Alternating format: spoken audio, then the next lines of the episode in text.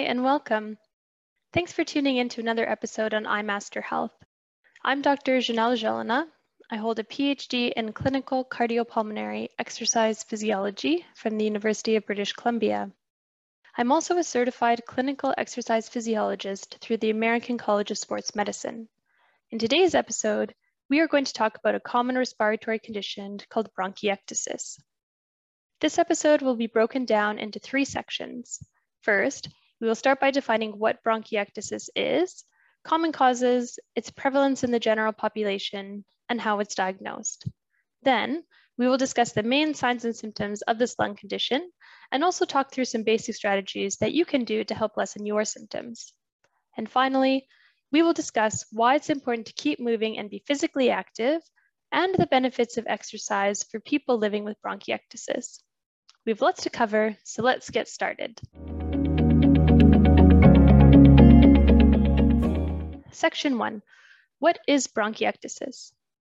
Bronchiectasis is a chronic lung condition that is defined by abnormal, irreversible dilation or widening of the airways, which are also called bronchi. Bronchiectasis develops due to a repeated cycle of infection and inflammation. The first stage is an initial infection caused by a microorganism, which could be a bacteria, virus, or fungus. The microorganism triggers the release of toxins and an inflammatory response within the airways. This inflammatory response is normal and includes the release of immune cells that migrate into the airway walls to help fight the foreign invader. As part of this process, your airways also produce mucus. Mucus is a normal secretion that helps to remove inhaled dust, bacteria, and other small particles. The issue is that when there are lots of immune cells triggered, they can alter the function of the cilia. Now, cilia are tiny hair-like projections that line the walls of the bronchi and help to move microbes and other debris up and out of the lungs. When the cilia become less efficient, mucus can't be cleared from the airways, creating an ideal environment in which bacteria can grow. This can also lead to the creation of a mucus plug that creates an obstruction or blockage to normal airflow in the airways. If an infection does happen, an intense inflammatory response is triggered that encourages even more immune cells to migrate into the airway walls, and the cycle of infection and inflammation continues. Now, the bronchi are made up of elastic and muscular tissues that help to keep the airways rigid and open. When the cycle of infection and inflammation occurs over a prolonged period as a result of serious recurrent infections, this can cause damage to the cartilage and other supporting structures of the airways. Over time, this damage can lead to the permanent dilation or widening of the bronchi that is characteristic of bronchiectasis. So what causes bronchiectasis?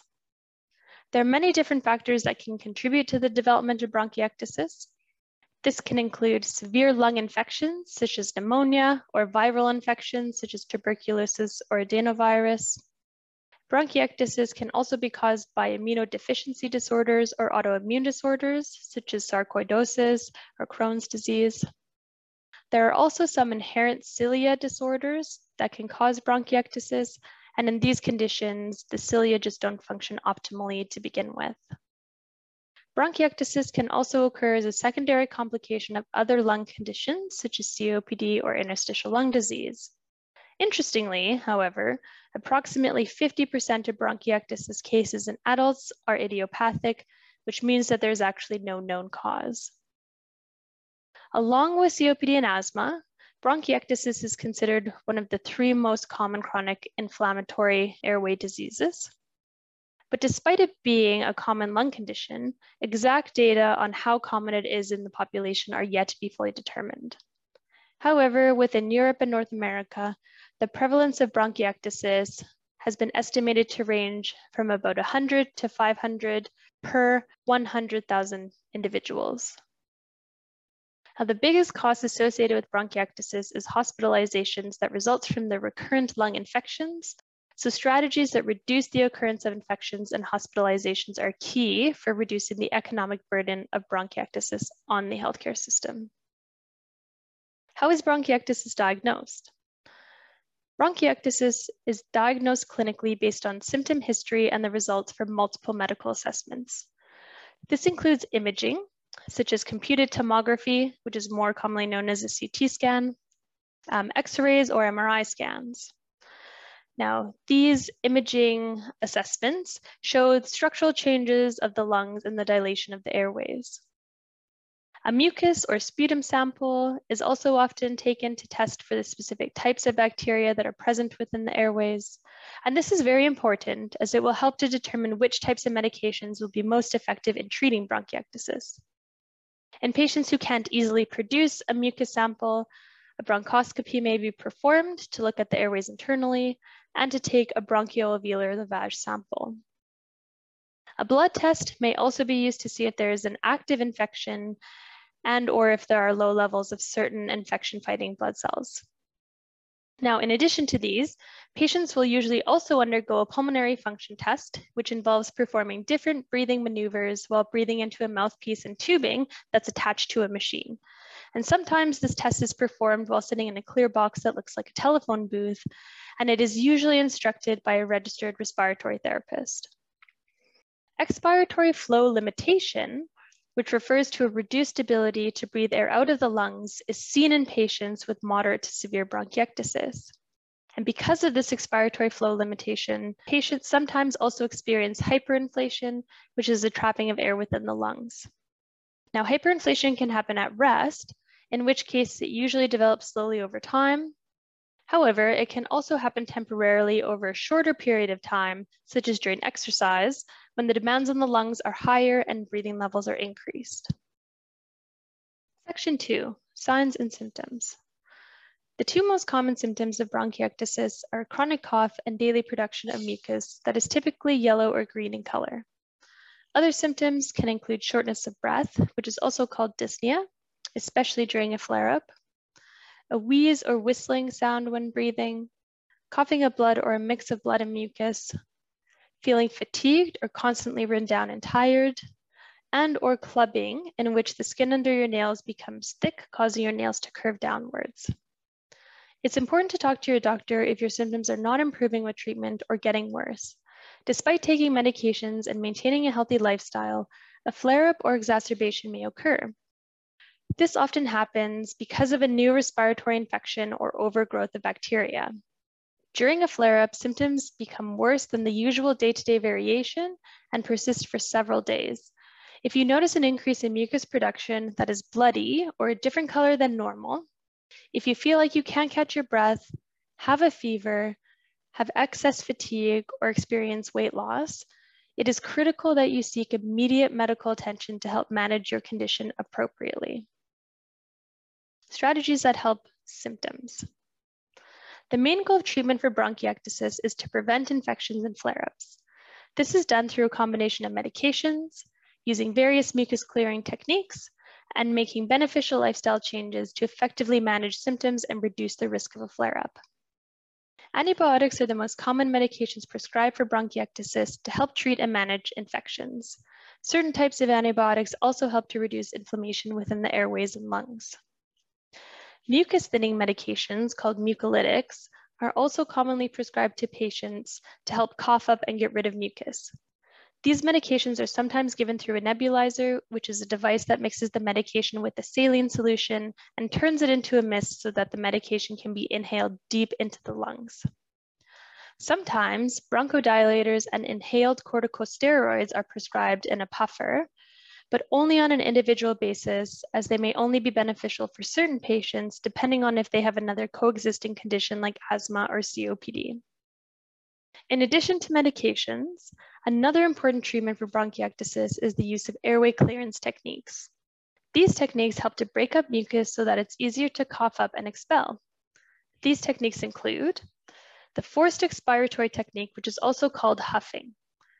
During this breathing maneuver, Patients are instructed to take a small, medium, and then a large breath in, and to breathe out with a mild to moderate force with an extended expiration with an open glottis. Now, the glottis is a valve of tissue that sits over the opening of the airways, and it controls airflow in and out of the airways and lungs. It's important to keep the glottis open during expiration to help facilitate the movement of mucus from the smaller peripheral airways into the medium-sized airways and then up to the mouth. A trained respiratory therapist or physiotherapist can help coach you through the appropriate technique to huff properly. Another common technique used to help loosen mucus is called oscillating positive expiratory pressure. For this, you breathe through a small handheld device. You breathe out through a mouthpiece that is connected to a small ball on the other end of the device. The ball provides a small resistance that you need to breathe against during expiration. And this extra resistance actually causes the airways to vibrate, which helps to loosen mucus. Chest physiotherapy and postural drainage is another technique that can be performed at home to help with mucus clearance. This involves sitting in different body positions and gently clapping parts of the chest and back with a cupped hand to help loosen mucus from the lungs. This technique usually requires help from a partner.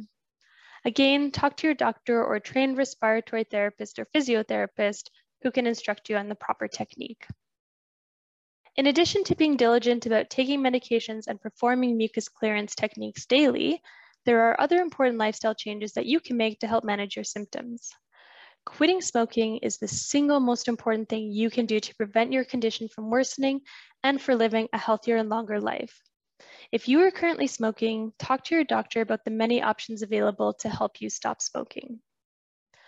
Making sure to avoid secondhand smoke and other toxic fumes is also key to help protecting your lungs. Stay hydrated and drink plenty of water throughout the day to help thin out mucus and make it easier to expel and prevent mucus buildup within your lungs. Staying up to date on vaccinations will help to keep your immune system strong and prevent serious illness and developing a flare-up or exacerbation plan with your doctor and healthcare team is also important so that you know the steps to take if you are feeling like you are getting a lung infection. The sooner you can start the proper treatment and nip the flare-up in the bud, the less severe the flare-up is likely to be and the better the outcome. And finally, one of the most important and effective treatments for reducing shortness of breath and increasing quality of life for individuals living with bronchiectasis is exercise. So congratulations for starting your exercise journey and taking control of your condition with iMaster Health and its tailored exercise programs. Bronchiectasis is a long-term condition that needs to be managed over many years. You should work closely with your doctor to determine healthy habits that will limit flare-ups. Section three, the benefits of exercise in bronchiectasis. The main benefits of exercise training in patients with bronchiectasis are improved exercise capacity, reduced symptoms such as cough, shortness of breath, and fatigue, improved quality of life, and possibly a reduction in the amount and severity of flare-ups. For some individuals, exercise may also help in clearing mucus secretions. Although the effects of exercise are not as well studied in bronchiectasis as compared to some other respiratory conditions, regularly participating in exercise has many benefits and is highly recommended for individuals with bronchiectasis. Regular exercise helps to make the cardiovascular system, which is your heart and blood vessels, and skeletal muscles stronger and more efficient, despite having a minimal effect on the lungs themselves. These beneficial adaptations to exercise increase your fitness level, and reduce the amount of work your lungs have to do. This means your lungs don't have to work as hard and you will be able to do more without feeling as short of breath. Because of this, exercise is one of the most important things you can do to improve shortness of breath and increase your quality of life. In addition to reducing shortness of breath, exercise also results in numerous other health benefits, which include improved sleep, increased energy levels, improved bodily functions, increased self-esteem and independence, and reduced anxiety and depression. There is also evidence from research studies that exercise training may reduce the rate of flare-ups in bronchiectasis, but more research studies are needed to confirm these findings. When starting an exercise routine, start with what is doable for you and slowly progress your routine to meet your goals. A well-rounded exercise routine includes aerobic training that targets your heart and blood vessels, resistance training that increases the strength of your muscles, balance and stretching. The iMaster Health program will help tailor your exercise routine to meet your specific needs and goals. Okay, let's recap what we learned in this episode. In section one, we learned that bronchiectasis is a common respiratory condition, and although there are many different causes of bronchiectasis, it ultimately develops due to a repeated cycle of lung infection and inflammation. This cycle damages the airways, causing them to widen or dilate, and impairs cilia function, which makes getting rid of mucus hard, which also predisposes the lungs to further infection. We also learned that a pulmonary function test, CT or imaging scan, and mucus sample are the most common clinical tests done to assess for bronchiectasis and are important as they help to guide which medications will be effective in treating this condition between individuals. In section two, we talked about how a chronic cough and mucus production are the common symptoms of bronchiectasis. We also talked about the importance of taking your medications daily as well as using different airway clearance techniques to help remove mucus. We also explored some lifestyle strategies to help manage symptoms, which included avoiding smoke and other toxic chemicals, making sure to stay hydrated, staying up to date on vaccinations, having an exacerbation plan, and finally, having a consistent exercise routine. In section three, we discussed why it's important to keep moving and the many benefits of exercise for individuals living with bronchiectasis. By joining iMaster Health, you have already taken the most important step to taking control of your health, which is to get started. So congratulations.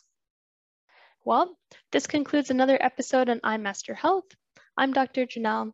Thanks again for tuning in. Take care.